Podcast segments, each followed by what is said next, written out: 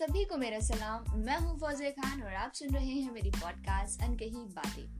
यानी वो बातें जो अनकही रह जाती हैं, वो बातें जो लोग क्या कहेंगे के डर से आप बताते ही नहीं। क्या आपको पता है, हर साल आठ लाख लोग सुसाइड कमिट करते हैं पूरी दुनिया में। और इंडिया में ही 36.6 परसेंट लोग सुसाइड करते हैं हर साल। और आने वाले कुछ सालों में ना depression second most leading cause होगा डेथ का।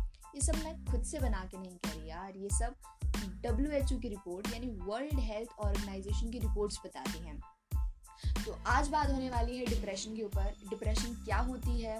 क्यों होती है? इसके सिम्टम्स क्या हैं? इसको कैसे ठीक कर सकते हैं?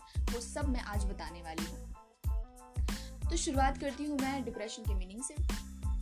डिप्रेशन मूड डिसऑर्डर के तौर पर समझा जाता है। यानी एक ऐसी सिचुएशन जब किसी पर्सन का दिमाग नेगेटिविटी चिंता, तनाव और उदासी से घिर जाता है और धीरे धीरे अंदर ही अंदर वो खोखला होने लग जाता है।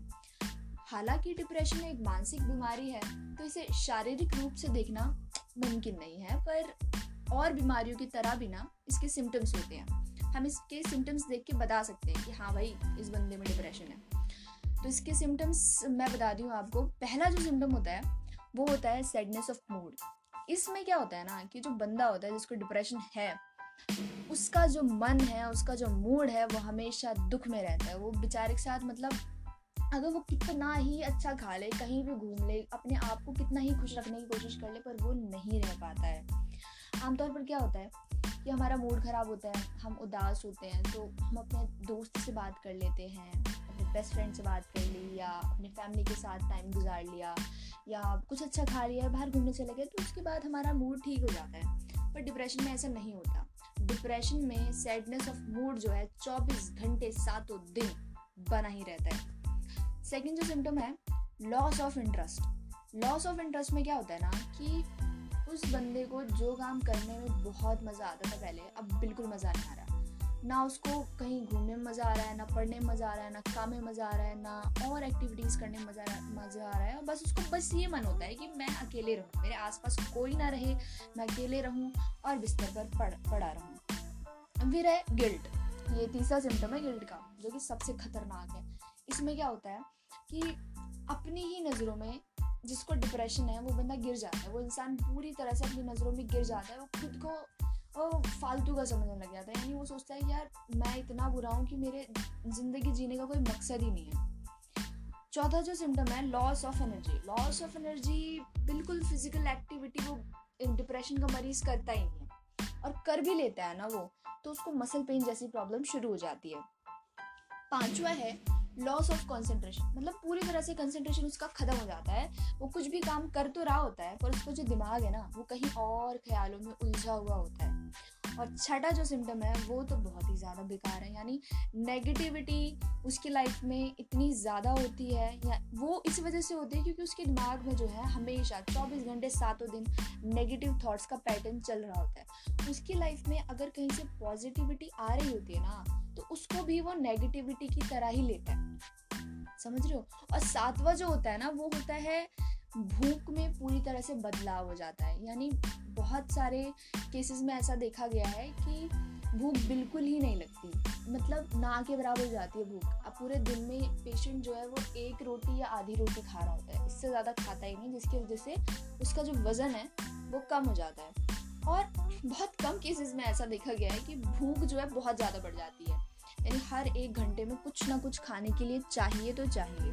जिसकी वजह से क्या होता है कि वेट बढ़ जाता है तो डिप्रेशन में वज़न घट भी सकता है और बढ़ भी सकता है। और बात करती हूँ स्लीप साइकिल की तो वो भी पूरी तरह से डिस्टर्ब हो जाती है। क्या होता है कि डिप्रेशन का मरीज़ जो है, बिस्तर पे गया तो सोने कि अब मैं सोने जा रहा हूँ, पर उसको पाँच घंटे छः घंटे नींद ही नहीं आती है। वो पड़ा रहता है, बेचारा करवटें बदलता रहता है, कुछ भी करता है, पर नींद आती ही नहीं। और अगर गलती से नींद आ भी जाए ना तो वो दो तीन घंटे से ज़्यादा सो नहीं पाता है, उसकी आँख अचानक से खुल जाती है और दोबारा से वो सोने की कोशिश करता है, तब भी उसे नींद नहीं आती। तो ये कुछ मैंने कॉमन सिम्टम्स बताए आपको, पर ऐसा भी नहीं है कि अगर इनमें से आपको एक दो सिम्टम है तो आपको डिप्रेशन है, ऐसा भी नहीं है। या फिर एक दो दिन के लिए या तीन चार दिन के लिए सातों के सातों सिम्टम्स आपके साथ हो जाए तो आप सोचो मुझे मुझे डिप्रेशन है, ऐसा भी नहीं है। अगर ये सिम्टम्स आपको दो हफ़्ते या चौदह दिन से ज़्यादा चल रहे हैं, आपके साथ हो रहे हैं, ये सब चीज़ें हो रही हैं तो आपको डॉक्टर को दिखाना चाहिए, किसी साइकेट्रिस्ट को दिखाना चाहिए और अपना इलाज करवाना चाहिए और पता करवाना चाहिए कि मुझे डिप्रेशन है या नहीं। अब ऐसी क्या वजह है कि डिप्रेशन हो जाती है? डिप्रेशन दो वजह से होती है मोस्टली दो वजह से होती है। पहला तो ये होता है कि हमारी लाइफ में कुछ ऐसा हुआ जिसकी वजह से हम बहुत ज़्यादा दुखी हो गए या हमारा इमोशनल ब्रेकडाउन हो गया या स्ट्रेस लेवल बहुत ज़्यादा बढ़ गया जैसे कि फॉर एग्ज़ाम्पल अगर आपका ब्रेकअप हो गया तो चांसेस है डिप्रेशन में जाने के, या आपकी जॉब चली गई तो भी चांसेस है, या फेल हो गए, या अपने किसी परिवार वाले को खो दिया, या अपने किसी फ्रेंड को खो दिया तो क्योंकि ऐसे सिचुएशन में क्या होता है ना कि हम बहुत उदास हो जाते हैं, हम चिंता में चले जाते हैं क्योंकि हम किसी अपने को, किसी ऐसी चीज़ को खो रहे होते हैं जिसके जाने से हमें फ़र्क पड़ रहा है बहुत ज़्यादा, ठीक है? दूसरा ये होता है कि दूसरा तो हमें इसलिए होता है, सब कुछ वैसे बोलते हैं ना कि लाइफ में सब कुछ अच्छा चल रहा है, सब मतलब चिल पिल चल रहा है सब कुछ, फिर भी डिप्रेशन हो जाता है। क्योंकि क्या होता है ना कि हमारी जो हैबिट्स है वो सही नहीं होती, हमारा जो लाइफ है वो सही नहीं होता है। हम कुछ भी उठ खा रहे होते हैं और बिल्कुल फ़िज़िकल एक्टिविटी नहीं कर रहे होते एक्सरसाइज नहीं कर रहे होते और हम नशे जैसी आदतों में लीन रहते हैं। जैसे बहुत ज़्यादा ड्रिंक करना हो गया, ड्रग्स लेना हो गया तो क्या होता है हमारे शरीर पर बहुत बुरा असर पड़ता है। और जब शरीर पे पड़ रहा है तो हमारे ब्रेन, इन पे भी पड़ेगा। हमारे ब्रेन में कुछ केमिकल्स होते हैं जो डिसबैलेंस हो जाते हैं। हमारे ब्रेन में तीन केमिकल होते हैं जो डिप्रेशन के लिए ज़िम्मेदार होते हैं। यानी जब वो एक लेवल से कम हो जाते हैं तो हमें हो जाता है डिप्रेशन वो तीन है सीरोटोनिन नॉरेपेनेफ्रीन और डोपोमिन जब ये तीनों अपने लेवल से गिर जाते हैं ना तो हमें डिप्रेशन हो जाता है। सब कुछ लाइफ में सही होने के बाद भी। और ऐसे डिप्रेशन को ना कोई एक्सेप्ट ही नहीं करता। यानी अगर हम किसी को बताने भी जाए ना तो ये बोलेगा, यार, तेरे लाइफ में सब कुछ सही है, तुझे कैसे डिप्रेशन हो सकता है? इवन जिसे डिप्रेशन है, वो भी नहीं एक्सेप्ट कर पाता कि उसे डिप्रेशन है। पर अब चलिए मान लीजिए डिप्रेशन हो गई। तो अब इसे सही कैसे करें? ये भी सवाल बनता है। तो नॉर्मली ये देखा गया है कि अगर डिप्रेशन का जो इलाज अपने आसपास देखा जाए, लोगों से पूछा जाए तो वो हमें बस यही बोलते हैं कि, अरे यार डिप्रेशन कुछ नहीं होता, बस खुश रहो। डिप्रेशन ठीक हो जाएगा, अपने आप ठीक हो जाएगा। पर समस्या तो यही है ना यार, कि खुशी तो नहीं रह पा रहे हम। और और अगर किसी से पूछो तो वो ये कहेंगे कि, आप ना एक्सरसाइज क्या करो, आप अच्छा खाया करो, सुबह जल्दी उठा करो तो डिप्रेशन सही हो जाएगा। हाँ ये वाला जो बताया है ना, ये कुछ हद तक ठीक होता है। अगर आपकी जो डिप्रेशन है, वो इनिशियल स्टेज पर है तो वो ठीक हो सकती है। पर अगर बहुत ज़्यादा बढ़ गई है हाई लेवल की हो गई तो ये चीज़ें भी काम नहीं करेंगे। आपको दिखाना ही पड़ेगा किसी डॉक्टर को, किसी साइकेट्रिस्ट को।